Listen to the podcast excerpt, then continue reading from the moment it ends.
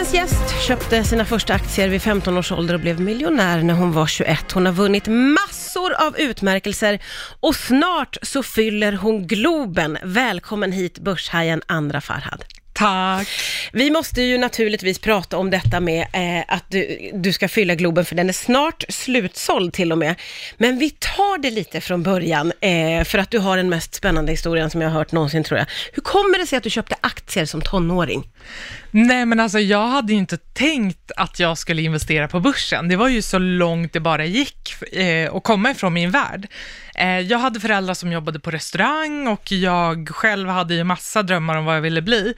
Men eh, vi hade det väldigt tufft ekonomiskt och mina föräldrar drev en eh, restaurang och eh, hade spenderat väldigt mycket tid där och sista, eller efter sex år så uh, var det någon här sotgubbe där som skulle ren, rensa ventilationerna och så tappade han någon trasa eller tygbit som började brinna. Oj.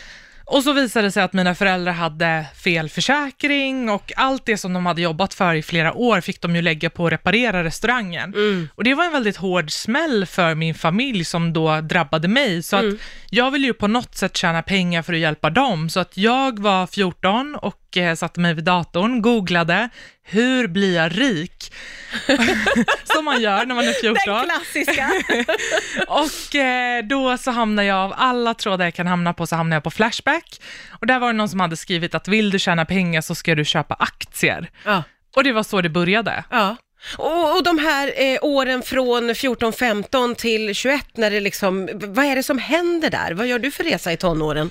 Nej men eh, jag var ju en väldigt så här, klassisk tonåring, jag var ju väldigt förvirrad, eh, visste inte riktigt vad jag ville göra, så att eh, jag läste ju på väldigt mycket eh, och jag hade sparat 20 000 kronor sedan jag var typ 8-9. Det var från veckopengen. Från veckopengen, så här, Ja. veckopeng, eh, födelsedagspeng och du vet, alla pengar jag Lagt kunde komma undan åt. allt. Allting. Ja.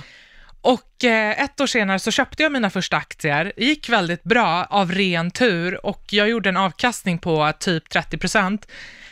Men du vet, jag fick hybris, kände mig odödlig Ja, och sen så såklart. förlorade jag alla de pengarna. Nej! Eh, men sen dess så, så fick jag någon form av blodad tand, för jag visste att det gick. Jag behövde bara ta reda på hur jag skulle göra. Och Ja. eh, jag förstod väl aldrig riktigt att jag kunde göra en business av mitt intresse, utan det här blev ju bara mitt främsta eh, ja, här, intresse och sen så trodde jag att jag skulle bli jurist. Ja.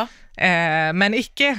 Men så blev det inte. Nej. Eh, och i unga år så har jag förstått det som att tv-serien Suits eh, var viktig för dig. På vilket sätt då? Ja, alltså jag såg ju Suits när jag gick i gymnasiet och tänkte att jag ska bli som Harvey Specter, för jag tyckte han var så jävla cool. Men eh, jag insåg ju ganska snabbt efter att jag kom in på juristlinjen att nej men det här är inte alls det jag vill göra. Så jag hoppade av efter typ en och en halv termin. Ja. Och vad hände sen? Vad tänkte du att du ska göra istället? Nej men det, jag gjorde ju någonting helt annat, jag blev ju simlärare. Ja. Eh, det kan man också bli. Jajamän. Det var fantastiskt kul, men du vet, jag tröttnade på att ha ett rutinjobb. Eh, det var samma sak varje dag jag kom dit, jag hade simskola för sjuåringar och de är ju så himla busiga. Det var samma sak varje dag, ta inte av dig armpuffarna, så vänder man ryggen till, så håller de på och sjunker för att de har tagit av sig armpuffarna.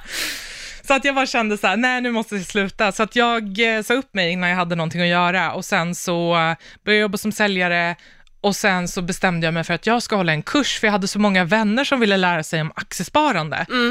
Så jag drog igång en kurs på åtta veckor, där jag gick igenom allt ifrån vad är en aktie till hur bygger man en lönsam portfölj. Ja.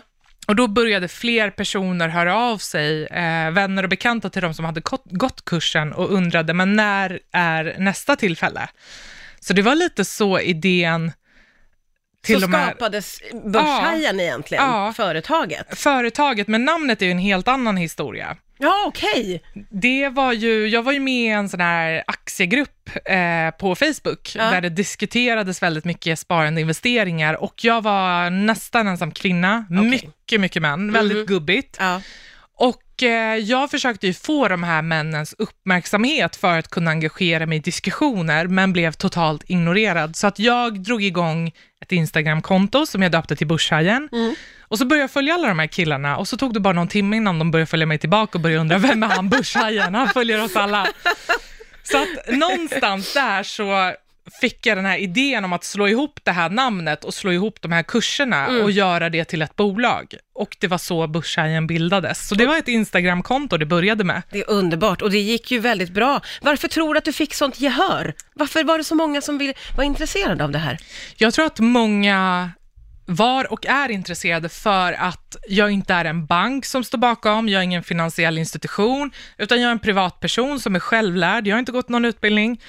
Eh, och framförallt för att jag gör det här helt gratis. Så att det är helt gratis att gå på event och göra allt annat och vara en del av det vi gör.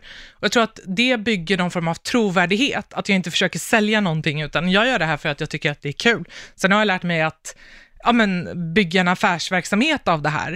Eh, men jag tror att det är själva förtroendet, för just när det kommer till sparande och ekonomi så är det, det är väldigt många som tycker det är tråkigt, ångestladdat, krångligt och framförallt så har man inget förtroende för sin bank. Man tror ju att banken försöker lura en på pengar. Ja, ja, visst, visst. Eh, vi ska eh, prata om detta stora som händer dig om några dagar, att du alltså... Eh, Några veckor. Ska, några veckor, eh, inta Globen. Det är den 5 mars. Mm. Eh, och eh, i stort sett slutsålt. Nu har ju du gjort sådana stora eh, evenemang innan. Jag vet ju att du har varit på Hovet, bland annat. Men hur känns det nu, så här två veckor innan?